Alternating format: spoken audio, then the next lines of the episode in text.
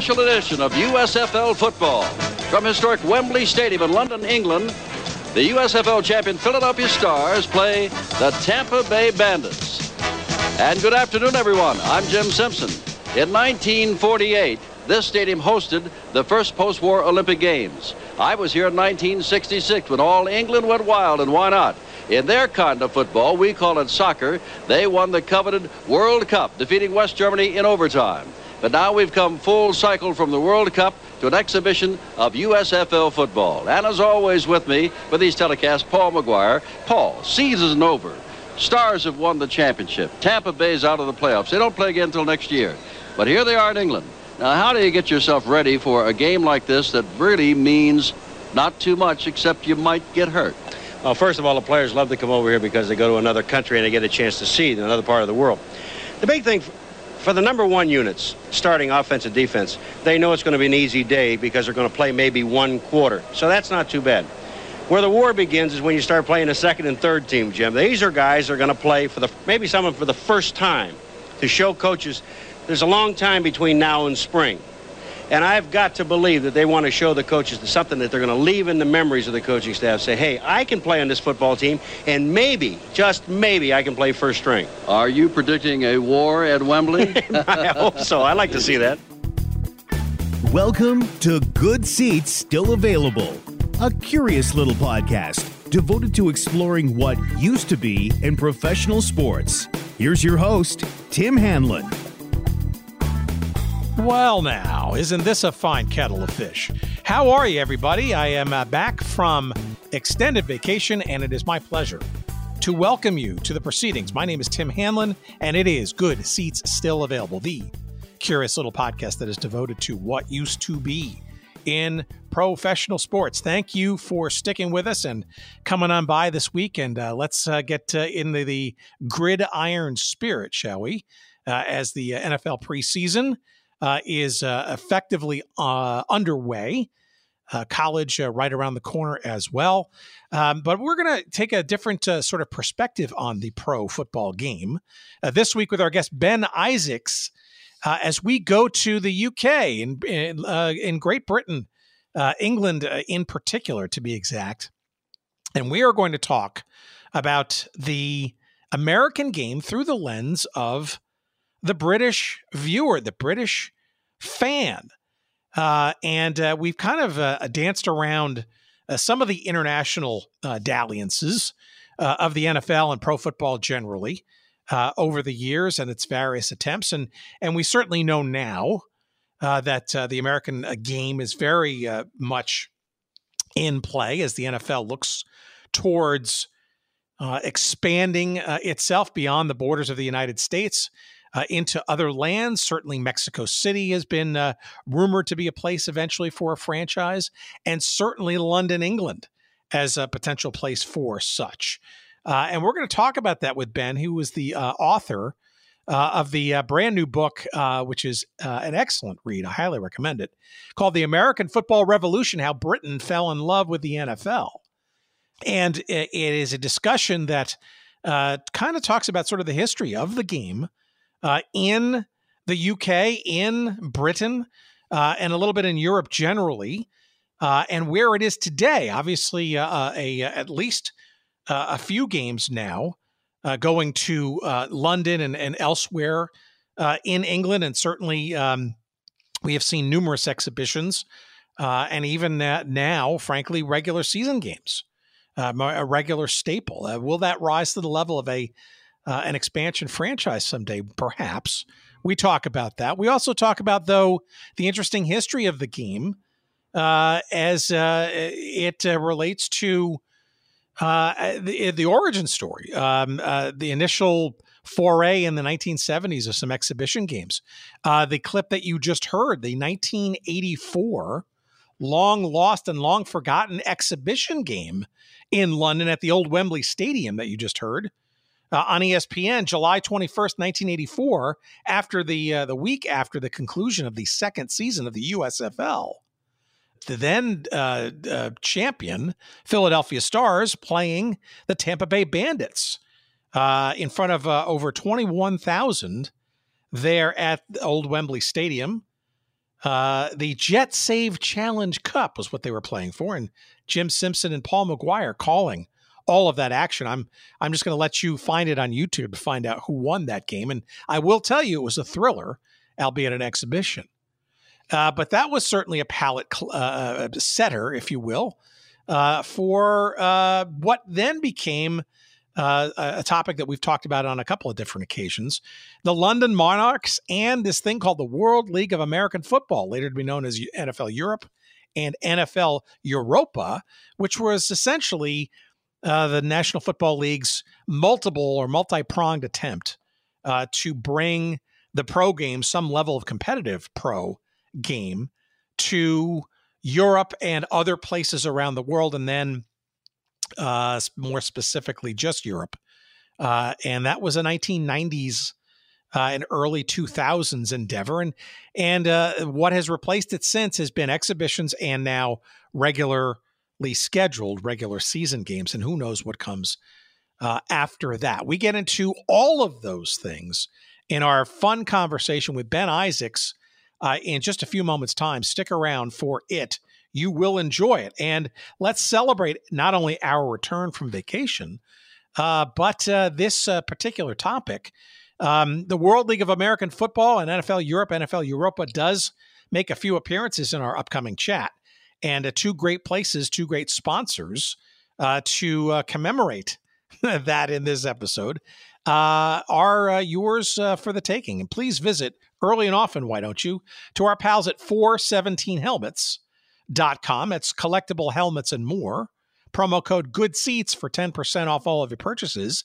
And yes, mini helmets, not only custom helmets and, and all kinds of other leagues and stuff, but yes, the London Monarchs, the Scottish Claymores, which we'll be talking about, uh, represented in beautiful and high quality mini helmet form. Judd Lesher, uh, the proprietor of 417helmets.com, has a wide array of, of stuff for you to choose from. Uh, and uh, you can check them out and uh, all those items at 417helmets.com. Again, promo code good seats. And when you're done there, head over to our friends at royalretros.com. That's our pal Dustin Alameda uh, out in the Portland, Oregon area. Royal Retros, of course, as you know, is the king of throwbacks. And we've got a promo code for you there. And that's SEATS, S E A T S. 10% off all of your purchases there. And what will you find there? But you'll find shirts and handcrafted and customizable authentic jerseys from NFL Europa and the World League of American Football, including said Scottish Claymores and London Monarchs. Uh, but of course, if you just have a Jones for uh, the Frankfurt Galaxy or the Barcelona Dragons or the Orlando Thunder or the San Antonio Riders or the beloved New York, New Jersey Knights and, and others, uh, you'll find them there as well. And again, that's royalretros.com. Promo code SEATS, 10% off all of your purchases at the King of Throwbacks there. Thank you, Dustin, and thank you, Judd, for your sponsorship of the show. Thanks for checking them out. Thanks for giving us a couple of referral shekels of love when you make a purchase or two there.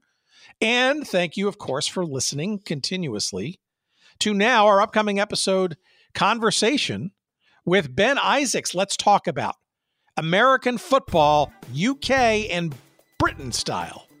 Here's our conversation we had just last week. Please, as always, enjoy.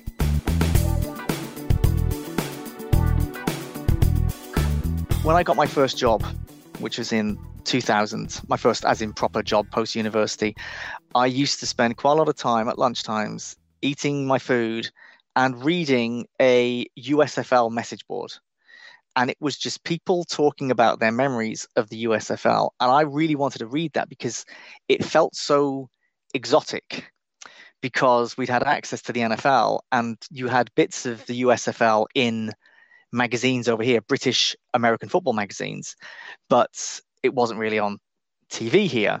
And it was just the idea of this kind of parallel universe that was happening alongside the NFL that we didn't get to see. So by 2000, there seemed like there were kind of communities of USFL fans talking about their memories and pictures.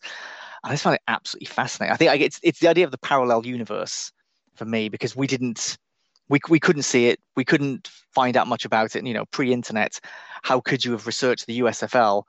You know, in the in the UK, it would have been impossible. Well, how did you even kind of really know about it, and then maybe what kind of you know uh, made you kind of look for it, so to speak, online? Um, well, there would there would be little bits in our magazines, but just not enough that if even if you'd said to me in the late nineties, let's say before I got the internet at home, what were those? What what were the teams in the USFL? I couldn't I couldn't have told you. Um, and then I'm a I'm a huge um, Chicago Bears fan, and I was writing something for like the UK fan club newsletter about other teams that had been in Chicago.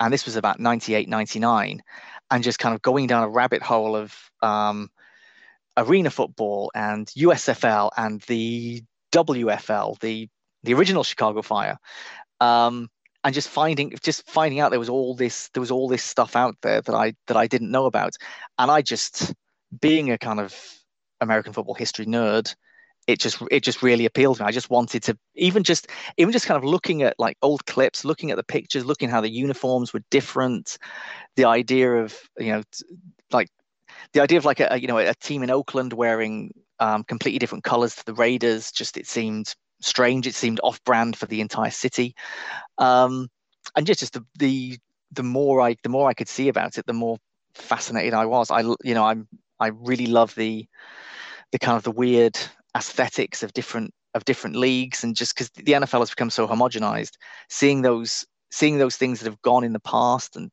seeing those different different teams and different brands it's just it uh, it's just seemed so exotic. Whereas the NFL I'd got so used to even though it was you know thousands of miles away it's it soon didn't feel exotic to me. It was very much a part of my life.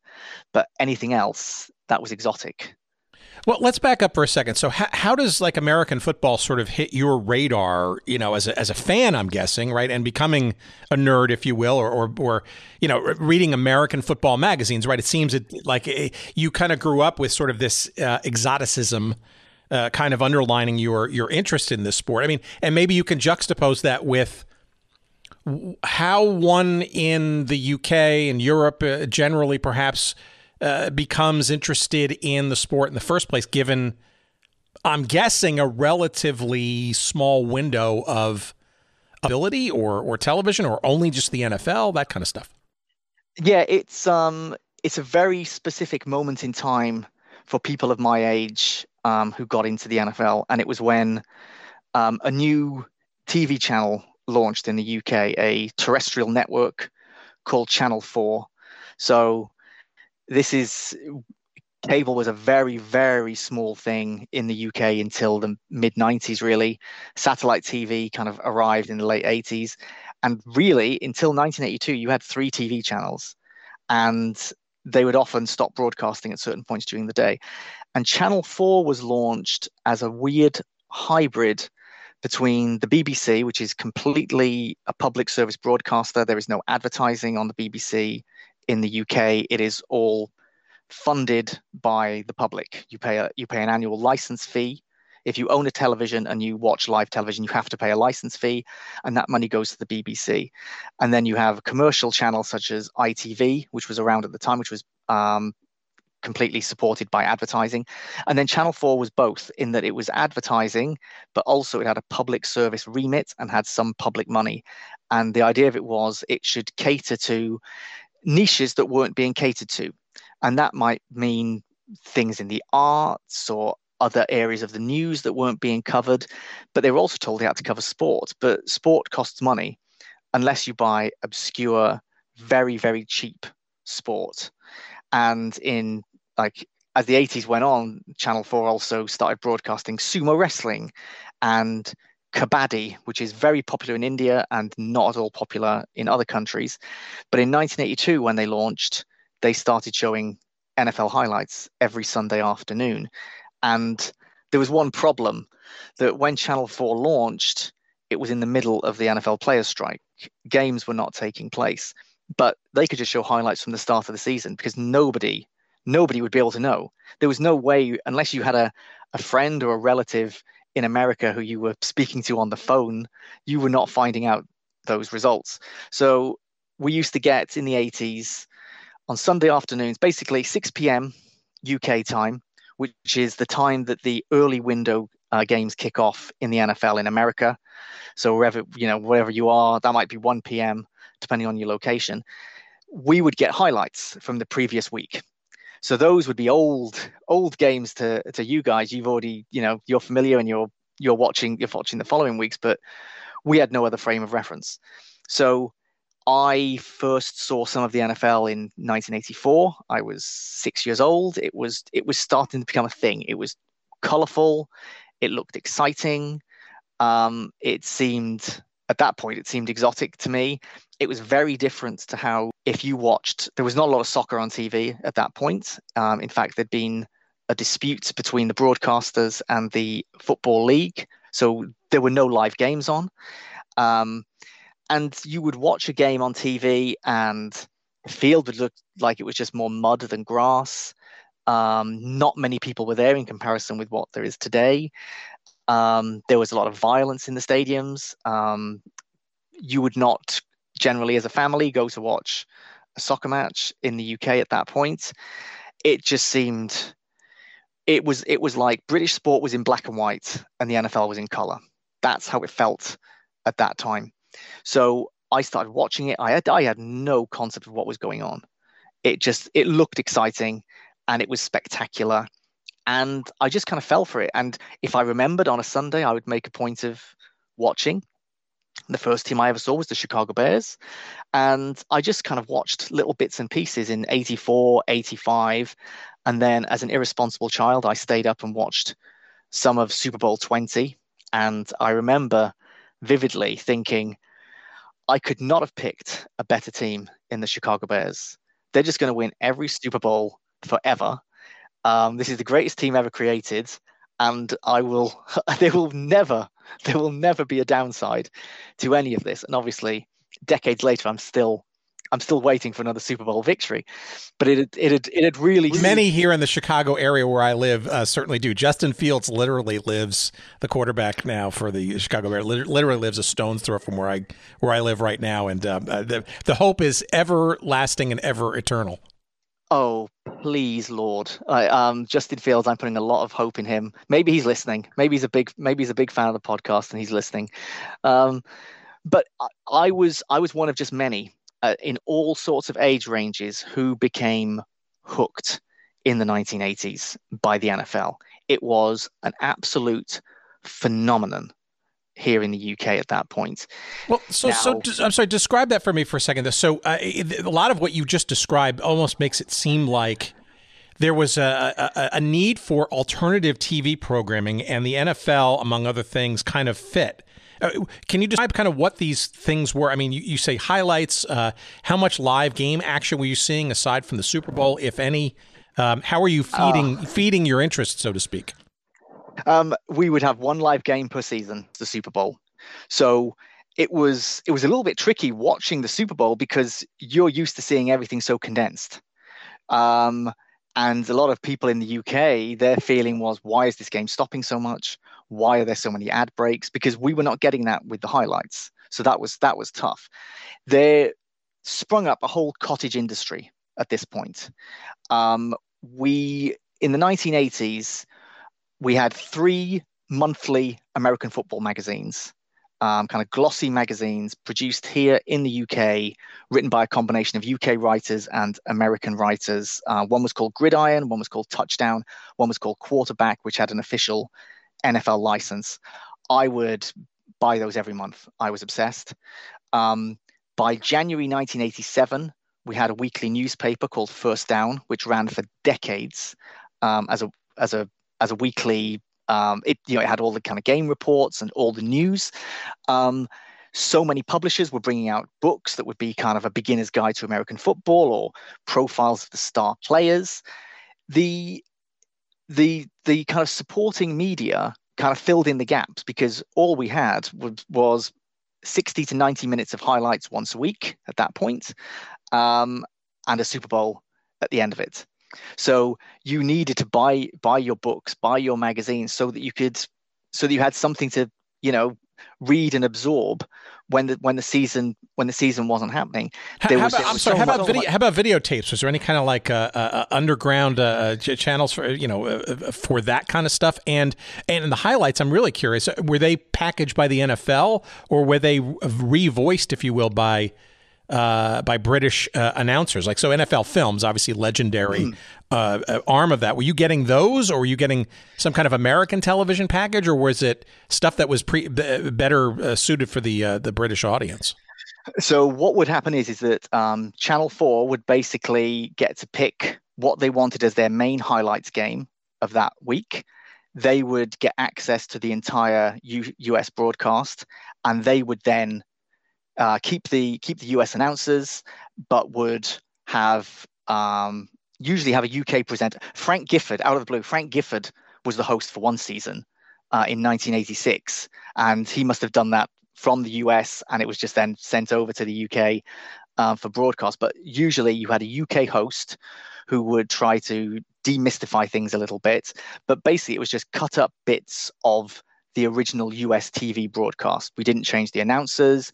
It wasn't the it wasn't the NFL films highlights. It was just bits of the what you would have watched on NBC or CBS or ABC um, that week. In terms of videotapes, I know there was a a grey market in the 1990s that I don't believe was popular in the 1980s, but there was a there was a tiny bit of it around. It was very niche, where people would people in the US would illegally be distributing um, full games um, to the UK. Now the problem is is that at that point your VHS tapes recorded on your TVs wouldn't have worked on our VCRs on our TVs. So it wasn't it wasn't a straightforward process. Someone would have to convert those and duplicate them. That was a very very small part of it. Um, we did used to get from Vestron Video, we would get NFL films videos from the kind of mid 80s onwards. I had a few of those. They were kind of, I, I imagine these were kind of classic ones that um, people in the US had as well. Um, the there was one the NFL's greatest quarterbacks.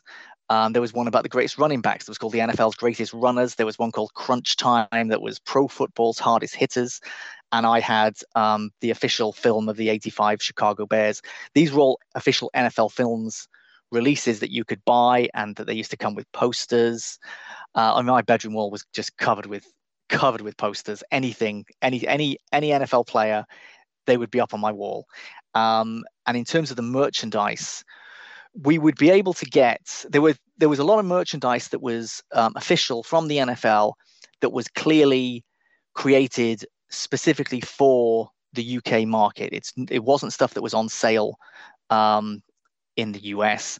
Uh, in the uh, in my book, there's a there's a chapter where I'm talking to um, a man called Dan Turl, and Dan Turl knows just everything about the merchandise. Uh, it's basically been his passion to kind of collect the media and merchandise of the early days of Channel 4 broadcasting the NFL. And I can tell you, Tim, the quality of the merchandise was terrible. Like everything would just fall apart but everybody wanted it. It was not it was not high specification, but if it had the right logos on and had the teams, people were just lapping it up. But you only had 10 or 12 teams that the NFL actually promoted over here. So if somehow you decided you were a fan of, um, let's say, the Green Bay Packers, you couldn't buy any merchandise in the UK. None of it was for sale if you like the Chicago Bears, the New York Giants, and some other teams, then you were fine. You could go into supermarkets, you could go into department stores, and you would find racks of this stuff, especially for kids. Um, even though adults were very much watching it, it seemed that a lot of the merchandise was for kids. And then everybody. It seemed that every every supermarket and shop and every retailer wanted to jump on this bandwagon. So they would produce they would produce things that were american football themed. And usually you could tell that this was put together by someone who had perhaps watched 20 minutes of, of it on tv and thought yeah i can draw that. Had no real concept of how it all worked. But you would walk into somebody's bedroom like mine in the 1980s and it would just be covered with official NFL things and things that were just meant to be generic American football lampshades or cushions or bedspreads, that sort of thing, you could get so much, and it really felt like a like a a golden age because it all felt so new, it felt so exciting, and what we didn't know is that in a few years the the bubble was going to burst, and the NFL would be in a in a pretty bad place. But at that point, it just felt that the sky was the limit. Well, there, there are a couple of things here. So, in your book, you do talk about uh, how the 80s were kind of essentially kind of a, if you will, an underground boom time for the NFL. And then you sort of mention the 90s, which I want to kind of get into because that's actually when actual real American football, quote unquote, starts to kind of uh, hit the scene. But, but from a fashion perspective and from a, um, a merchandise perspective, it's, uh, it, it, it, almost mimics, I think, uh, growing up as a kid here in the States uh, the the NFL merchandise stuff, right, was really kind of a I don't know a yearly catalog kind of thing. Maybe you'd see some posters and stuff in in Sports Illustrated here, Sears, Roebuck, a big you know former large uh, department store here in the United States would have you know tons of NFL kids merchandise in their in their catalog and stuff. But the NFL catalog was uh, its own sort of exotic thing. It was sort of like you, you mailed away to some Minnetonka, Minnesota, I think it is or was, and uh, you'd get sort of like this 32 page thing, and that was kind of it. You didn't sort of see a whole lot of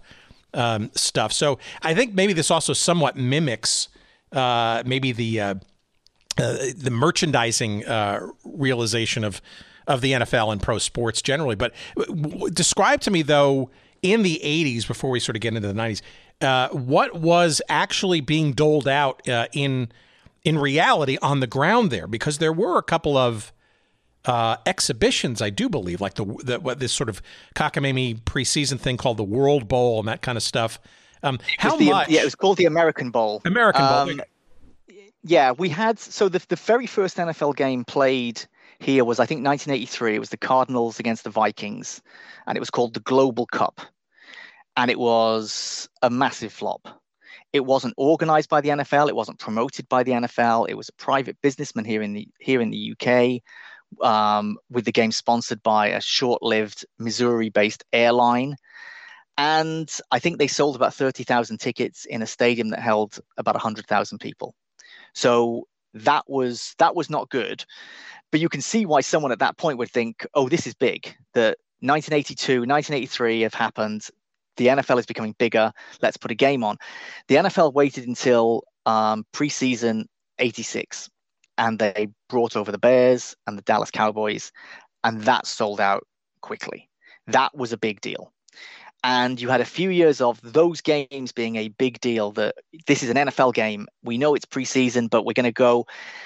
And eventually, after a few years, it just people started to started to say, why why am I watching Dan Marino take three snaps and seeing a load of backups? I don't want to see this. This is boring and that's I'm sure how lots of people feel about about preseason. You know, if for people who watch NFL preseason now, I do hope they're watching it because they want to see, oh, what's going on with the third string tight end? Can he catch on? Um, is there a quarterback battle developing for the backup position? If you're watching it for those reasons, fine. But if you're watching it because you want to see the stars, and this is how the game would be promoted here, you'd see here's Joe Montana and Dan Marino and John Elway, and then you'd get to the game and you'd see them play five minutes that's when things started to go um, started to go downhill for the American Bowl. I should also say for people who don't know, because it's it is not very well known, even the USFL played an exhibition game in the UK. They played a game at Wembley that if the if the Vikings Cardinals game was a flop, this was an even bigger flop. Um, when when was this? I don't, we've had a number of USFL conversations. I don't think anybody even brought that up. Um, it was, I believe, after the um, the very first USFL championship game, and they played a postseason exhibition, which is a very strange concept of a, a postseason exhibition. Um, and that was something that I had no concept of that ever of that ever happening. But it was um, it was Tampa Bay Bandits against the Philadelphia Stars, um, and from people I've spoken to at that game, it was a very good game, but it was it had next to no publicity over here. And I have wondered since that if they could have if they could have been playing because at that at that point the USFL seasons would kick off not long after the Super Bowl because obviously they were still playing that spring schedule, and the with the UK so hungry for the sport that what if they had played a week one game here in the UK? I think the USFL could have found a foothold, surprisingly, in the UK because the the the fuss around the Super Bowl here was so big, and then of course you've got so long without any of it on TV. And maybe if there had been a deal done that the USFL had been shown and they would play a game at Wembley to start the season, you could have had a very different USFL. You could have had something where maybe they were the first World League. Maybe they maybe they decide let's find some investors in Europe and put together a European division. It's a strange kind of what if of history, but it's a, it's an obscure part of USFL history because I don't see a lot of coverage about it. There's you can find the full game on YouTube, and you can see how empty the stands are.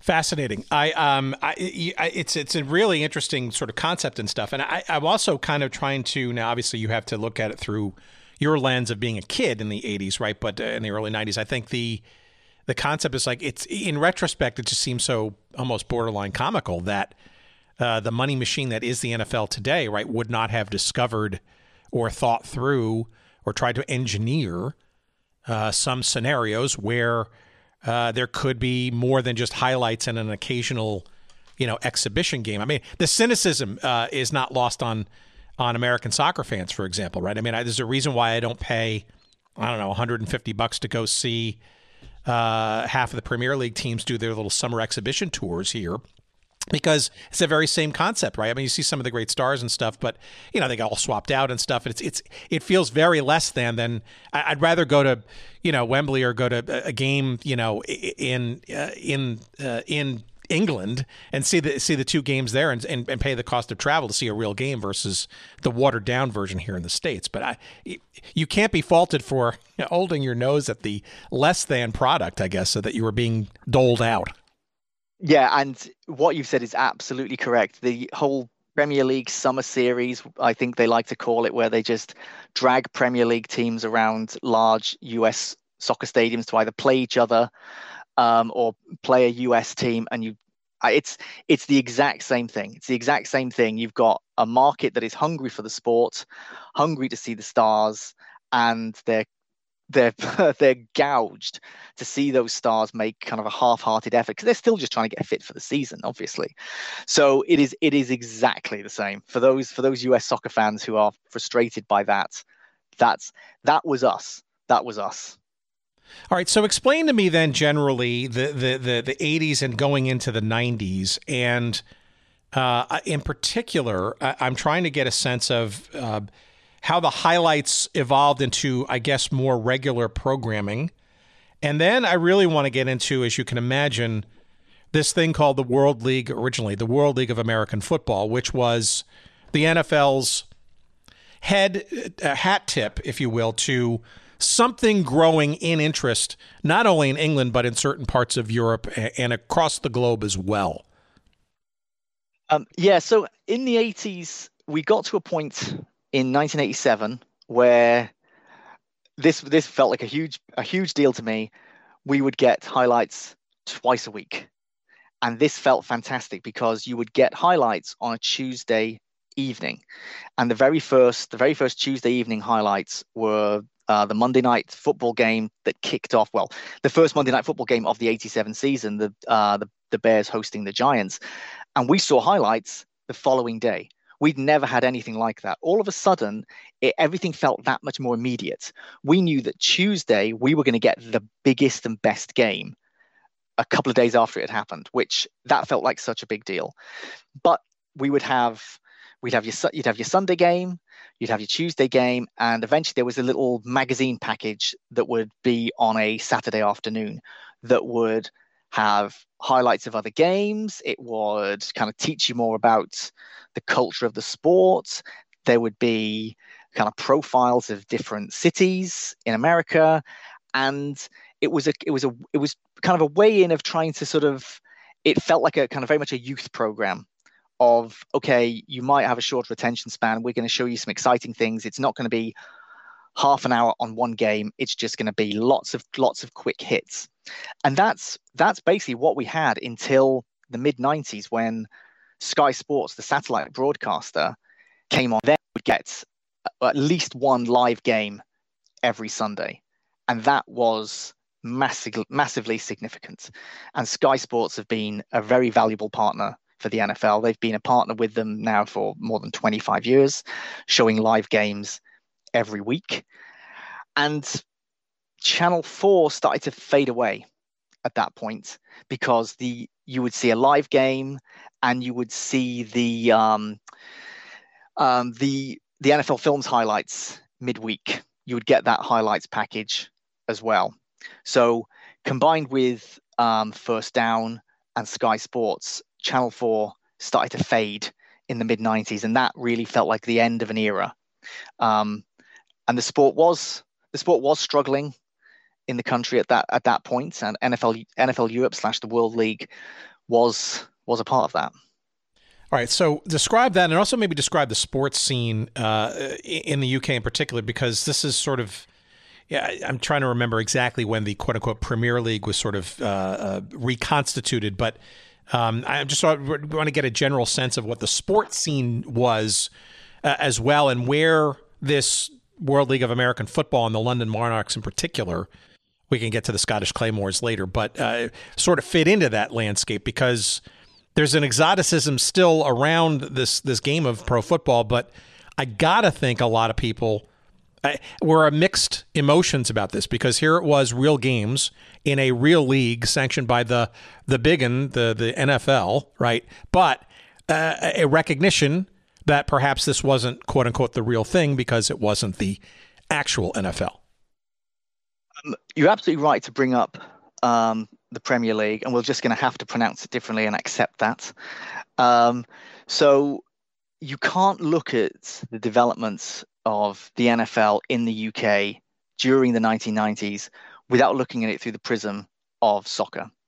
And the first big moment was the 1990 World Cup, which um, England and Scotland both qualified.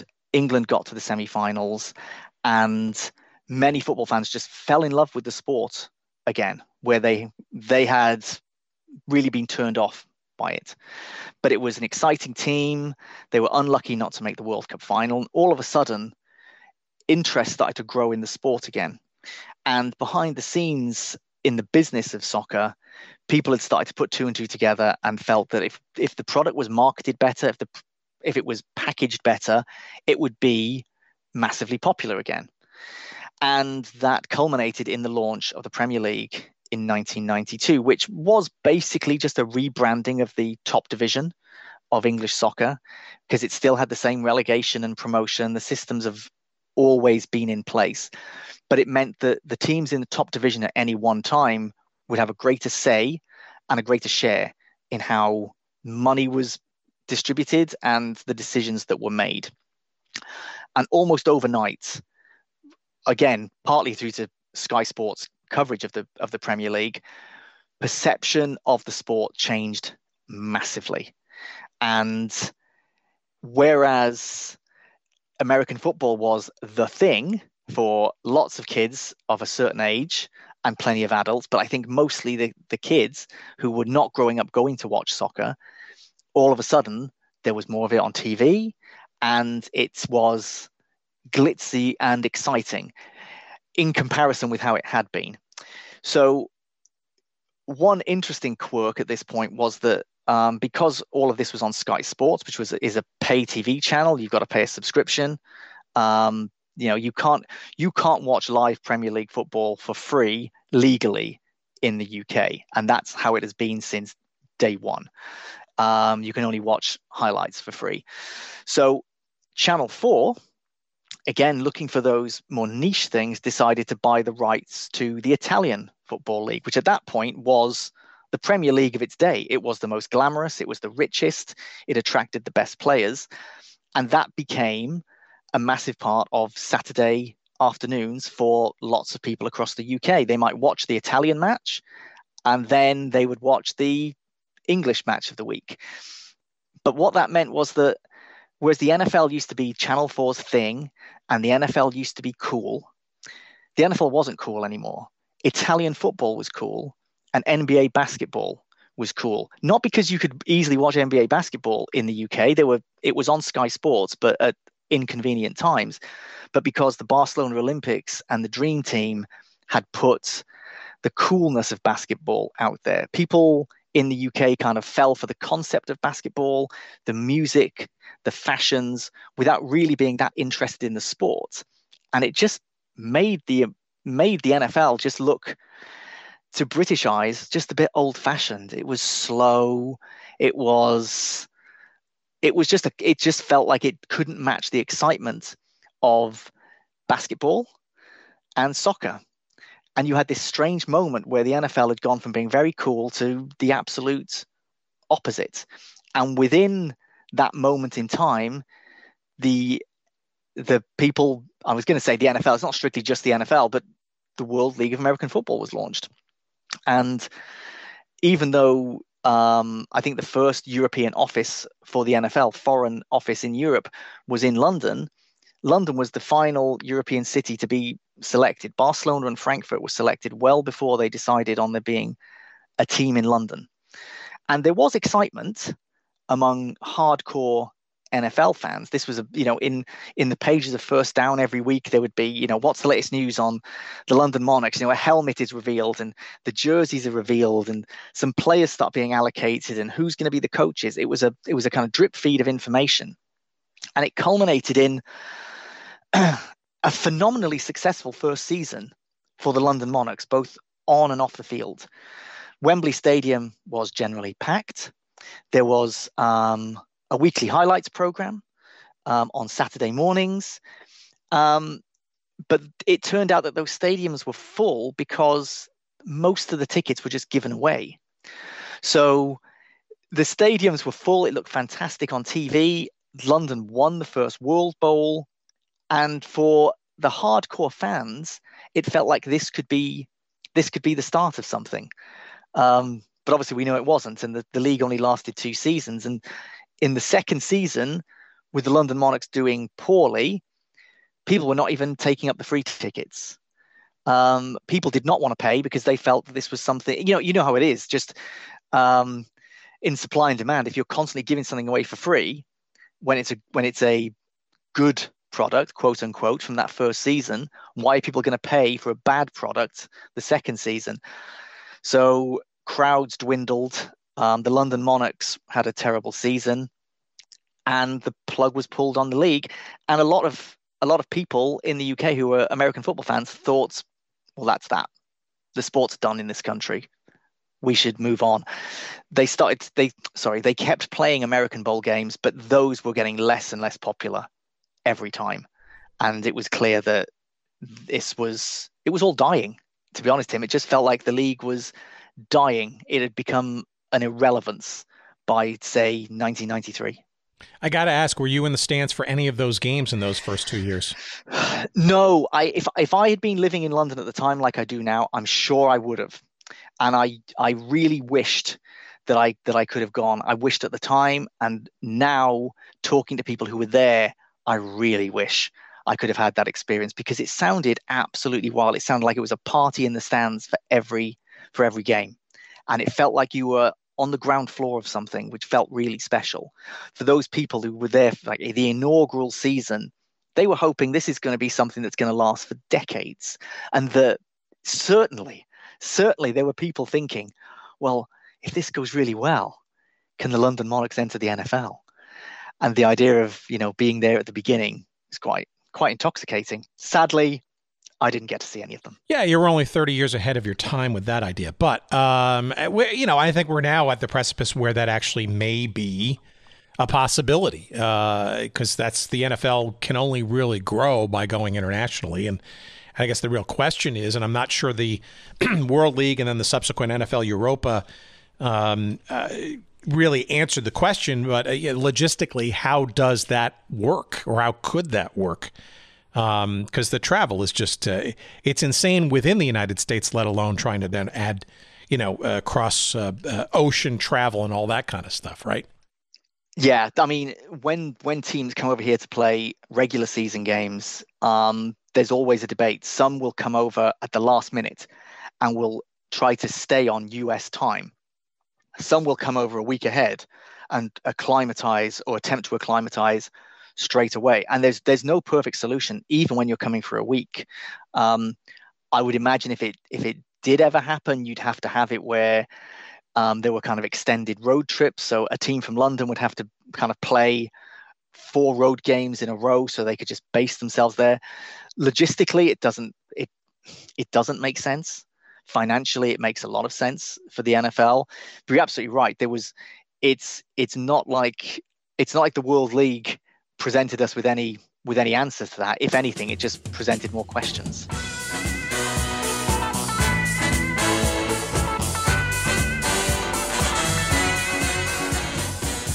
All right, what's this? 417 helmets. My goodness. Well, you've heard me talk about 417helmets.com, collectible helmets and more on this uh, very show uh, fairly often. Our pal Judd Lesher down in uh, southwest Missouri, I think in the Springfield, Missouri area, if I'm not mistaken. Uh, it, what is it? 417helmets.com. Well, first, if you dig uh, all of our great football stories and episodes of the past, and you'd like to commemorate some of them in mini helmet form. Really cool, sort of literal high quality, professionally, you know, made materials, but in a mini format that you could put on your desk or uh, put on your uh, in your bookshelf or whatever it is. Uh, and just about every league that's ever existed, save from the NFL. Uh, we're talking XFL, uh, old versions of uh, the WFL. Remember the World Football League? How about various teams, both current and past, in the Canadian Football League, but also NCAA teams of yore and NAIA college football teams of yore, all of them, and many, many, many more available for you at 417helmets.com. But oh, that's not it. That's not it, friends. There's plenty more to be had. How about mini baseball helmets? Yeah, uh, a whole bunch in the Negro Leagues, and yes, officially licensed by the Negro League Hall of Fame you can get a bunch, and they're making more uh, all the time. And by the way, custom helmets can be made too, both of the baseball and the football variety. You got your uh, your business, uh, maybe a promotional thing you want to do for your company, uh, perhaps your organization. You want to raise some funds, all that kind of stuff. Great custom approaches to both mini football and mini baseball helmets can be made uh, at uh, your uh, command for you to enjoy and to sell or resell or give away. All of that and more. That's the more part at 417helmets.com. It's collectible helmets and more. And uh, we've got a promo code for you too for whatever you purchase, all of them, all of your purchases, 10% off all of those uh, when you use the promo code Good Seats. Again, promo code Good Seats for 10% off all of your purchases at 417helmets.com com. Thanks, Judd, and uh, thank you all for listening and trying them out. And now back to our conversation.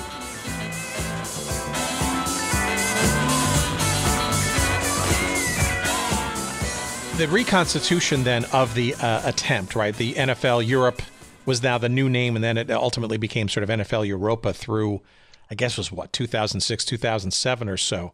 Mm. Um, eh, from a from a a, a, a British and maybe possibly more broadly European, but I'll stick to to, to Great Britain in, in, your perspective. How does how does the, the the the end of that sort of first attempt and then the reincarnation of it as a I guess mostly, fully developmental league outside of the United States with all that crazy travel. How does the reinvention of this league and in particular the Monarchs and then by extension the, the Scottish Claymores uh, how do you, as a fan, and how do the, the rest of the American football fans uh, in the country sort of take to this sort of second attempt uh, as the 90s were sort of progressing? Because the Premier League was certainly getting its branding uh, up to speed and was certainly kind of becoming more of a juggernaut that it we know it now today to be. Yeah, I think in general we felt this was the last throw of the dice for there being regular competitive football on these shores. And the problem was was it felt so gimmicky when it came back. Um, you had the London Monarchs playing in certain soccer stadiums that were not configured correctly for American football. They were the they would have to make concessions over the fact, okay, it's the wrong width, or okay, this end zone is going to have to be shorter. That felt farcical. The uniforms in that first couple of the first couple of seasons were ridiculous. You know, you could barely see the numbers. It was clearly Reebok were trying to do something very different. Personally, I don't think it I don't think it worked.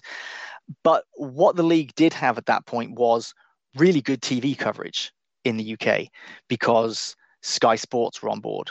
So every Monarchs game and every Claymores game was live on TV, which maybe was a good thing because I could watch any game that I wanted. But did people think, oh well, I don't need to go to the games because I can watch it live? I I don't know. But what we do know is that the crowds for the London Monarchs games were not good, and the team was never good again. Um, fan attendance was was really up and down. Um, it never came close to the the heights of the inaugural season, and as the years went on, they just moved from stadium to stadium. Each time they moved, it would just be an even worse situation, an even lower grade stadium. And, you know, of course, they ended up just not being the London Monarchs. They became the England Monarchs and they played games around England. And at that point, they were just, they were circling the drain. But initially, there was optimism.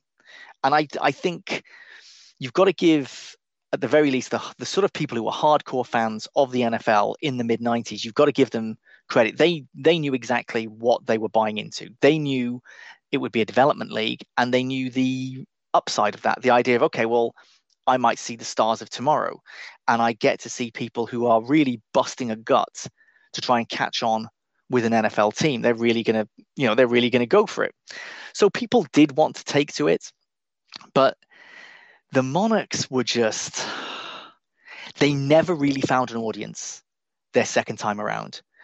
The problem with London is, is that if you want to do something in London, you can find it. You know, London has absolutely everything. So if you are telling people that, okay, this is a developmental league and it's playing in a Premier League soccer stadium, everything about it feels second rate, right? It's second rate to the NFL, it's second rate to the Premier League, where, you know, that's what the sport that should be in that stadium. They would have soccer players as kickers. They brought William Perry out to play for the London Monarchs. Everything just felt like it's a gimmick. I don't know how it's going to work. I hope it works. But maybe the success story is actually the Scottish Claymores, because whereas the the Monarchs were never able to um, get anywhere near their previous highs, they I mean the history of that franchise were a dizzying high and then just terrible lows pretty much forever. The Scottish Claymores would kind of be up and down, but they developed a loyal hardcore of fans. The crowds were never that big, but fans in Scotland were thrilled to get a team. It was never on the cards, and people I've spoken to, they still can't understand why a team was put in Scotland compared with some other places, but they were not going to argue. And the spirit of the Claymores still kind of lives on Whereas when people think about the Monarchs in, in the UK, they just think of that one season. They think of the one good season. They think of packed nights at Wembley and Stan Gelbaugh throwing touchdowns and winning a World Bowl. But the Claymores fans think of sustained popularity and becoming a real part of the Scottish sports fabric because it's they were something like the fourth best supported team in all of Scottish sports. You've got to remember, Scotland is a reasonably small country, and London is one of the biggest cities in the world. So, for the Monarchs to get any attention in London was pretty much impossible at this point. You had too much else going on.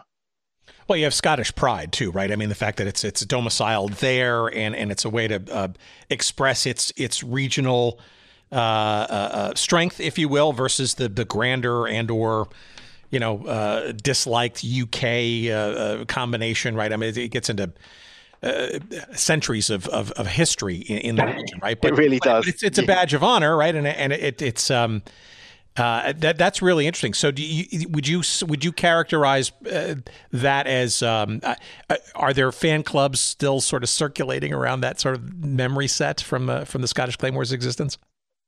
There, there absolutely is, and people really look back on that era with such fondness.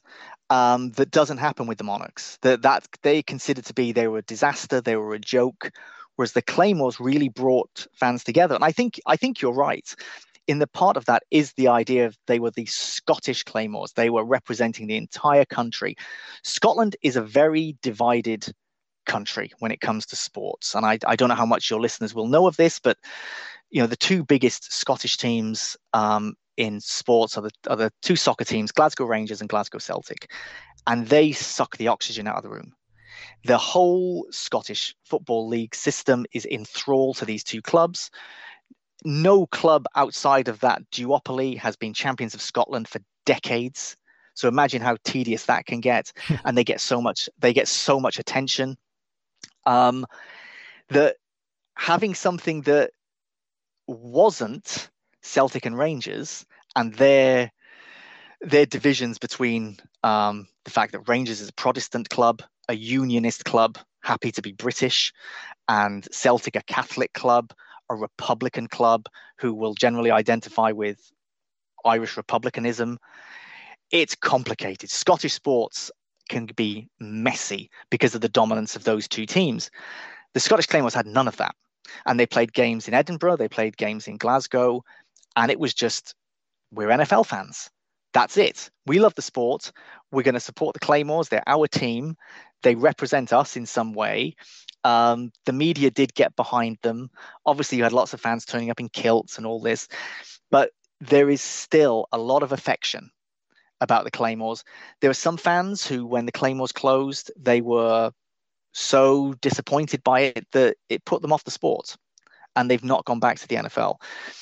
I think they're in a minority. I think most Claymores fans look back on that as as a golden time that Scotland was lucky to have a franchise, lucky to have a team that won a World Bowl, got to another one that they lost. There was a lot of camaraderie between not just fans of the same team, but fans from other European teams. So I think one of the things that really brought people together in the early days of the NFL in the UK was that a lot of people would make fun of the NFL. Like, oh, it's rugby with pads. Oh, they it's just it's just big blokes hitting each other. Um, it's boring. They keep stopping. Whatever. All these criticisms. So if you were a fan of the Chicago Bears, you would have more in common with a Green Bay Packers fan, who you might kind of hate during the course of the season, you've got more in common with them than the people criticizing the sport. So people did band together. And the Scottish Claymores fans really came together and enjoyed their big road trips to other NFL Europe teams. And obviously, it was kind of dominated by German teams, both in terms of the number of teams in the league and the number of World Bowls won.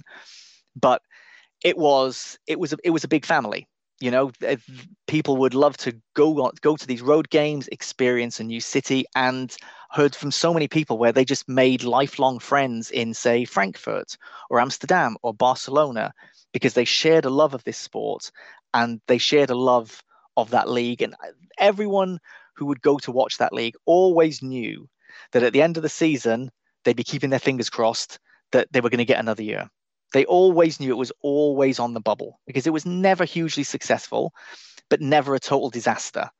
But for a lot of times, it was hard to tell what the NFL wanted out of the league. Was it purely a development league? Was it to promote interest in the NFL? Was it to sell merchandise? Was it all three? I don't think the NFL could ever fully settle on one of those things. And that was to the detriment of the league. Well, so, all right. So that's a, a, very good segue into sort of the last sort of uh, uh, realm here of our, our conversation. So, in, in, getting into the 2000s, um, I, am really curious, and you sort of hinted at some of it, but can you sort of explain for the audience what the pure NFL uh, television uh, coverage and offerings were, uh, in addition to whatever was existing on the uh, Europa side of things? Because I'm really curious to get a sense of of fans understanding and I got to think that because both products were available on television they could they knew the difference between the real deal and the local but not so real deal on television. I mean it's you could certainly tell the difference but the people who loved the sport they went with it because I don't think the product was bad as such. It wasn't as good as college football. I would, I mean, a lot of these players would have been stars in college football, but in college football, those teams are together for so much longer. The games are more cohesive. It's a much better visual product. NFL fans, they just want to see more of the sport. So I think hardcore NFL fans were more than happy to watch the NFL Europe, even though it was a lesser product. It was still it was still football to them, and you had a point before the before the league closed where you would have say three live games on each week on Sky Sports in in NFL Europe. And then when the NFL season would start, you would have live games on Sky Sports, but also live games on terrestrial networks, on free television. And at, at that point, the as the as NFL Europe was starting to starting to collapse under its own collective failures and the fact that it became so German that people outside Germany started to lose interest. It was basically a German-based league at that point. That you had you had the situation where the NFL clearly already had in mind they wanted to launch the international series. So at that point, there was so much football, so much football on our screens, both terrestrial and satellite, across those both leagues. It, it was another golden time. If, if you wanted to be able to watch football almost year round, then you could. But that then, I think, kind of led the NFL to kind of, I don't know, rethink and maybe reattack the European marketplace and in London in particular with real games, right? No more exhibitions, but the idea of a regular season game uh, really kind of got uh, off the ground in the mid 2000s to the point now where it's you know pretty fairly well integrated into the NFL schedule now we've got you know more than a few games happening in in London and or England proper. Yeah, and I'm I'm lucky. I don't know how many people can say this. I've been to every single game in London. I think there's been 33. I'm surprised um, you're not a Jacksonville Jaguars fan then. Oh, I think when you've watched the Jacksonville Jaguars enough times, you are definitely not a fan of theirs. Um, it just seems like you're always the one sent out to London to go play. Yeah, yeah, they. I mean, they have. So it's um, it's interesting because um, international series games in London are handled a little bit like the Super Bowl, in that the NFL events team who handle the Super Bowl also put on those games. And for the first time, there was a game last year where the NFL didn't run the show and it was a Jacksonville Jaguars home game. And they've had lots of quote unquote home games in London, but for the first time, they ran the show and they could do it however they wanted. And to the to the general public, you wouldn't kind of see that difference, but just behind the scenes, it was done differently. And I think we'll see the Jaguars do that once a season. But it's the fact that the NFL at that point was thinking that they needed to put games in Europe, and obviously it took a long time for it to be anywhere other than London. Um, and we've still only ever had one actually take place outside London, and that, that was the game in Germany last year. Um, the the idea of the the NFL wanting a development league, it then started to kind of fall a bit flat because if the point of the league was for development, then why not carry it on? And it was then that I started to feel that this was a promotional tool, and because the product wasn't up to par, that the NFL thought we need to pull the plug because maybe this is giving the sort of person who just turns on the TV and and isn't an NFL fan already and they see it, they might think this sport isn't very good because they're seeing a low quality version of it. If you're a huge NFL fan, you might want to watch any kinds in the same way in college football there's that group called the sickos committee where they just want to watch the worst college games just to be able to see everything. I think a lot of NFL fans in the UK were like that. We will watch any of it. But if you were just browsing through the channels and perhaps you see, uh, you know, a, a, a, one and five Amsterdam Admirals against a, a two and four Scottish Claymores, and you watch some of that, you might think, I'm not interested in this. Whereas if you see a proper NFL game, maybe you will. So the death of the league coincided with the start of the NFL International Series, which has put us in a position now where an NFL franchise is feasible. I know for a fact it's been talked about a lot in the NFL headquarters. And despite the the focus on Germany for NFL Europe, in part because of all the US um, military bases in Germany. Um, the, the Germans are probably bigger into the NFL than the British are, which might seem strange when you think of all the games that have been held uh, here in London. But the NFL wanted simplicity. It was a very hard sell for them to convince NFL owners, uh, NFL team owners, to play games in London. And at the at the very least, they could say to them, "Look, there's no language barrier, and flying to London is straightforward, and it's a world class city, and everything they've done, like they have a base hotel in Marylebone in London, where that's where NFL executives will be based because there's a train you can get direct from Marylebone straight to Wembley Stadium. Everything is to try and keep things as simple as possible because there were so many naysayers within the NFL who just felt we don't need to expand to Europe. We're fine. There's plenty of money to be made here in the you know here in here in the states.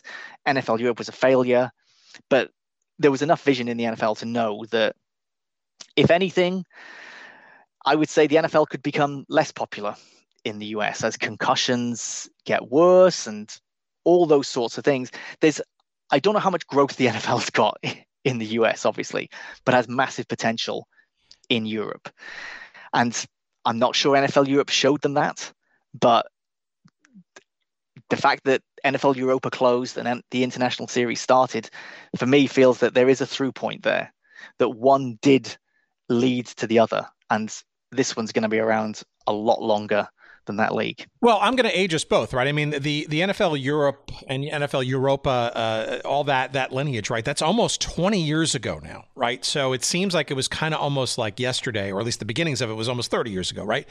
Um, and this NFL International Series, right, which got going uh, in earnest uh, around that time, starting in London, only recently has expanded uh, into Mexico and, and even um, more recently now into Germany, right? So if there if there are two or three teams to be thought of as legit expansion teams, if you will, in the proper league, I mean, you got to think that that London, uh, somewhere in Mexico, probably Mexico City, and perhaps somewhere in Germany are probably the the leading uh, uh, candidates for that. But um, I, I, guess there are sort of two questions, sort of I've got there, uh, or, or, or things for you to opine upon.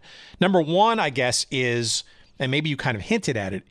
Uh, does any of this success and specialness of these games and, and regular season and count and and meaningful at that, which is kind of cool, um, warrant uh, literally an expansion team, an actual franchise, or is it enough, frankly, just to be international hosts for regular season games in the league as it's currently construed. Um, I, where do you sort of sit on that? Do you think a franchise is is needed, or is this kind of enough, and you just sort of make it an expanded, I guess, uh, special event kind of thing when with traveling teams coming to visit and play a real game? I think my dream would be for instead of there being a an expansion team or a relocated team playing its home games in London, I would rather just be able to have eight eight games in London every season, and I'd love it if it was eight eight games with 16 different teams. And the idea would be that over the course of two seasons, you would see all 32 teams in London. I think that would prove more popular than bringing a team. Um, I don't think, like, it was clearly felt by the NFL um, back in the late 80s, early 90s that the exhibition games were not cutting it and that the market needed something else. The market needed regular season games, and we have those regular season games. Does the market need its own team? I would say no. And the reason I would say that is because the you know those those games sell out within minutes uh, you've only got to go on Twitter the mornings that those games go on sale to see people complaining about how they have clicked to go and buy the tickets the second they go on sale and it says you are number 500,000 in the queue and they don't get close to a ticket. Those people are hardcore NFL fans for the most part and they've got their teams. So I would end up, if there was a team in London, I'd probably end up in that press box um, covering that London team every single home game. But I'm a Chicago Bears fan. And I would want that London team to do well. But if it was the London whoever's against the Chicago Bears, I'm probably rooting for the Chicago Bears. And I would say that's the case for 85% of the fans who are going to those games. They would not attach themselves as much to a London team as they currently do to their to their own team. Those people are big, big fans. But maybe for another generation, maybe the, the kids who are going with their parents, maybe maybe they would. But I don't think the market needs it. I don't think it's that the NFL will start to lose its popularity unless there's a London team. If anything, it could be the opposite. Because if you create a London team and it does poorly, then you've got a problem.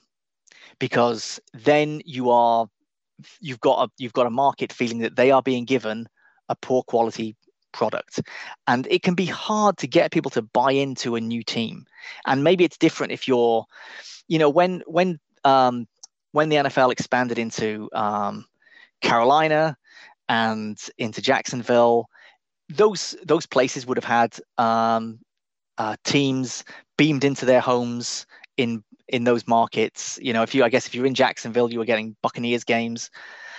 I I kind of get it more there, but in London, we've got all our different teams. You know, when you go to a, a game in London, you will see. I was going to say you'll see all 32 teams. You'll see more than that because you'll see you'll see the Oilers jerseys, you'll see Monarchs jerseys, you'll see Claymore jerseys, you'll see all the NFL Europe jerseys because uh, the, the Germans really travel to come to these games we've all got our own teams, and I don't think it's needed. Um, whether it happens, I don't know, but I don't think it's needed. And the other question there, though, is, and I'd love to hear your perspective, sort of as a as a rounding out of of our uh, this conversation, which has been great, by the way. Um, I think over the last, especially ten years, and with the I think the discovery or the arrival of private equity into pro sports ownership, um, we're now seeing kind of the globalization, not only of sports, but of ownership, uh, uh, almost like a collection of teams kind of thing, right? So, Man City, you know, uh, at least on the soccer front, uh, owning, say, NYCFC here in Major League Soccer, and and the team in Melbourne, and you know, kind of sort of being this, if you will, city conglomerate. Um, but also, you know, that's also expanded into multi sports, right? Which, you know, 10, 15, even 20 years ago, it was heresy, right? And restricted, right? Where uh, the NFL in particular was very, very defensive about uh, having ownership in any other sport and vice versa. Um, but now you've got you know people like the Stan Kronk, Stan Kroenkes of the world, right, uh, or the Glazers, or the you know uh, uh, uh the uh, the Sheikh Khans of the world, right, who own teams in not only the NFL but also in say the Premier League and that kind of stuff. Um, I guess the question in there is is it kind of inevitable, perhaps, given this cross ownership and this fast moving and fast privatized investment uh, strategy, it seems, of owning multiple teams in multiple countries, that the NFL and pro football would become more rooted uh, and more constant beyond just a handful of regular season um, uh, circus games, shall we say, uh, and and and uh, deepen ties somehow because of all of that? I can certainly I can certainly see that you know uh, being an NFL owner is a very exclusive and lucrative and prestigious club, and I can imagine there would be lots of people who would be more than happy to put up the money for a London franchise and make potentially a whole lot of money, whole lot of money from it.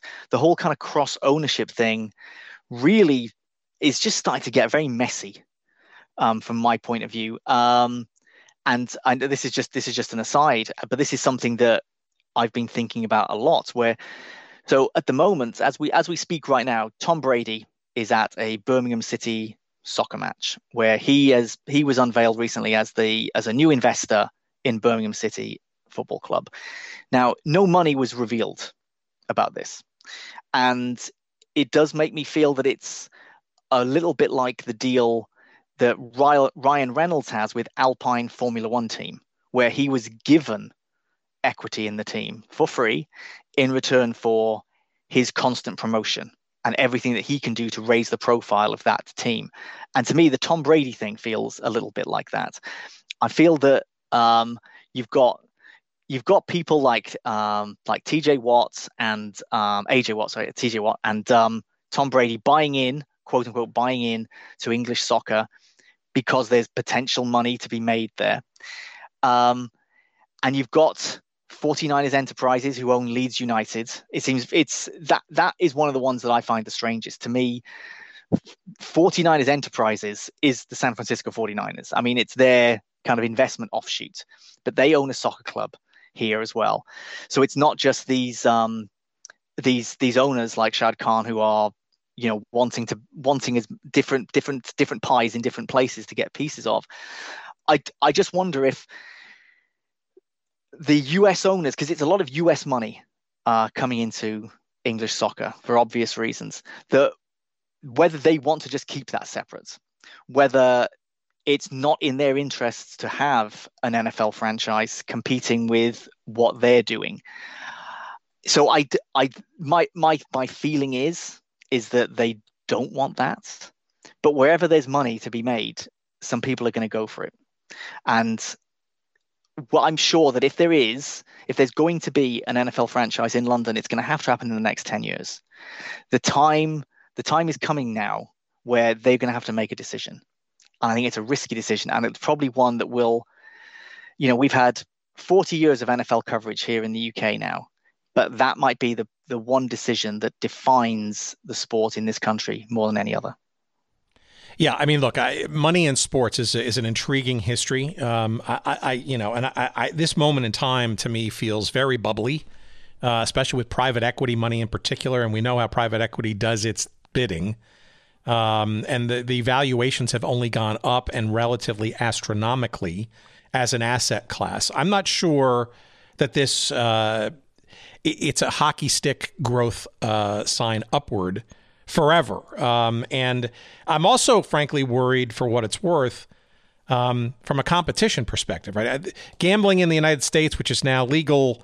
Uh, you know, on a state by state level, and is just kind of taking over and stuff. I, what could go wrong there? I mean, that's something that the U.S. had largely kind of walled off against over time. But but and I know now, and say in the UK, for example, or in in uh, the Premier League, you know, they're pulling back on on on uh, branding, you know, uh, of those uh, sports books and stuff, and uh, from from the stadiums and stuff. So there's a bit of an overhang. But I worry about sort of from a competition perspective, right? When you've got multiple uh, minority ownerships, if you will, of teams, sometimes in different leagues and that kind of stuff, and and uh, the bigger that that gets, I think the more complicated life gets when you know, there's cross uh, European uh, competition, or you know, it's it's a same owner versus same owner, uh, if you will, in in in and the purity, I guess. I and I don't want to sort of lament, but you know, I worry about the integrity of the games, plural, uh, as that ownership becomes more intertwined and or uh, global, shall we say, and multi-bordered. No, you're absolutely right because it's not like it's not like somebody owning an NFL franchise, an NHL franchise, a Major League Baseball franchise, an NBA franchise. They don't they don't need to worry about those teams ever coming up against each other. But you have brands like Red Bull who started buying up teams through Europe, renaming them. Of course, you had you had it in MLS. You've had it in MLS as well um, with the New York Red Bulls.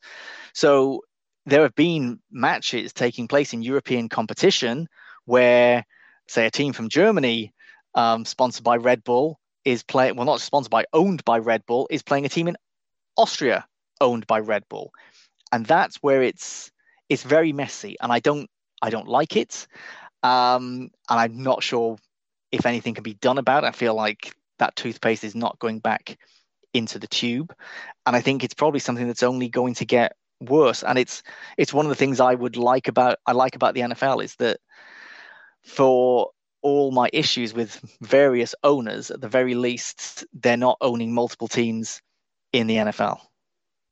Yet. And it'll be interesting to sort of see, right? I mean, you know, look, look, look how the NFL has changed its position on gambling in such a short period of time. Some of that's reflective of sports broadly in the United States, but the NFL is probably the most vigilant, and, and there's some cracks in that armor.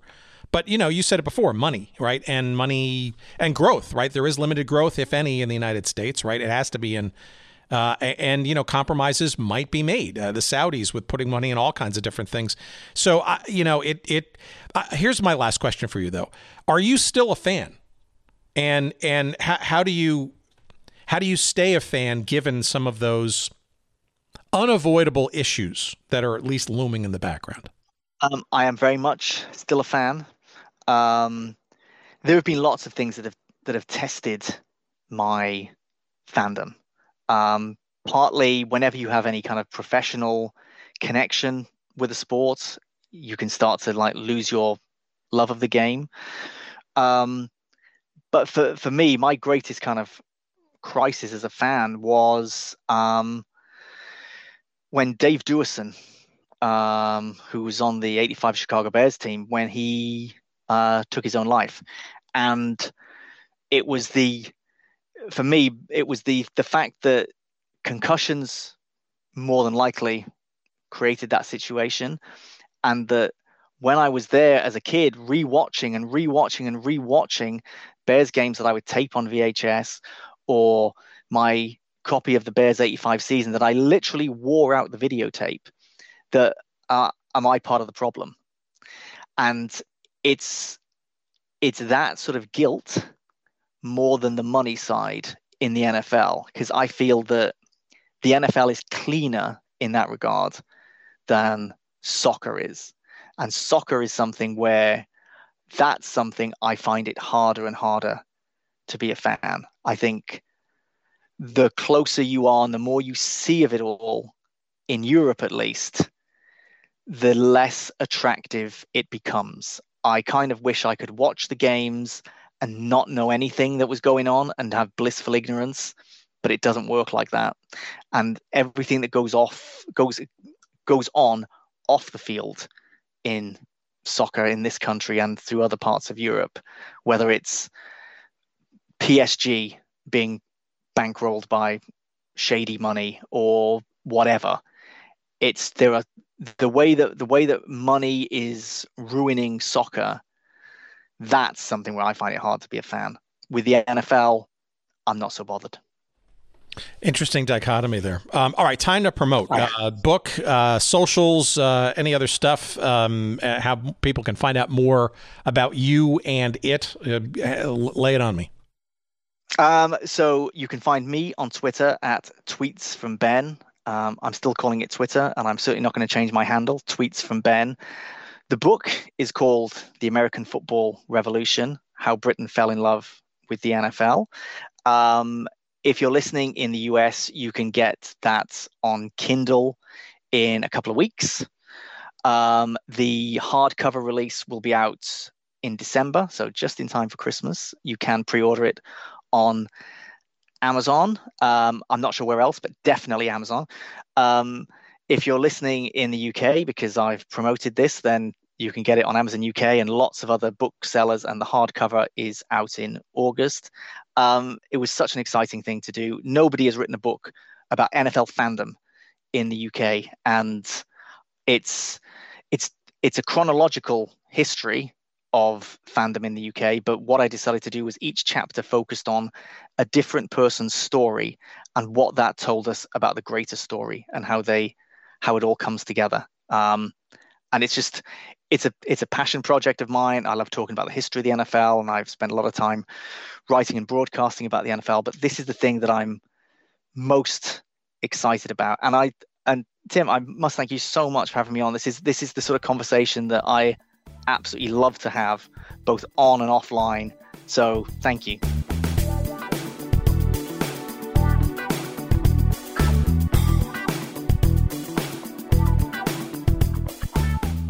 Alrighty then, the book must get fun read.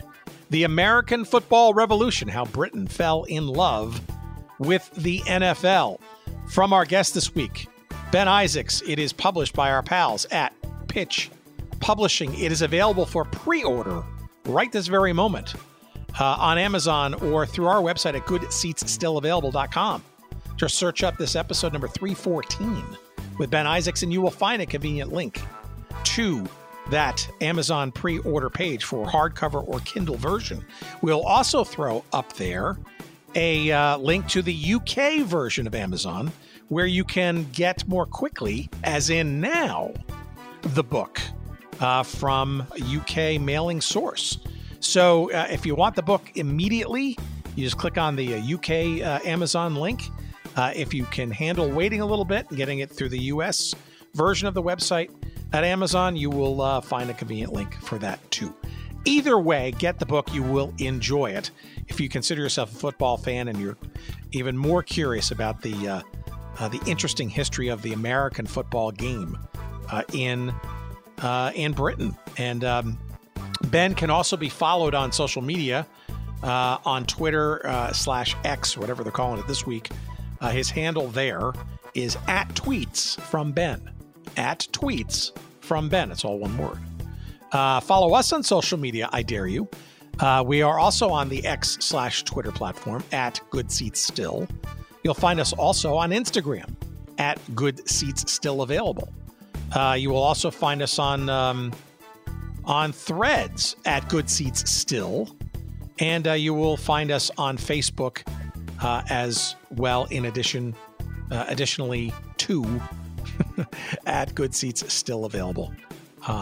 If uh, you want to follow us there. Uh, you can also, again, visit early and often our website at goodseatsstillavailable.com. All of our episodes are posted there. You can stream them there and stuff. Of course, the best way to get the show is to just simply subscribe or follow us wherever you get podcasts. We are just about everywhere you can find podcasts, and however you choose to consume them, you can get them. Uh, if you cannot find them where you podcast, please let us know.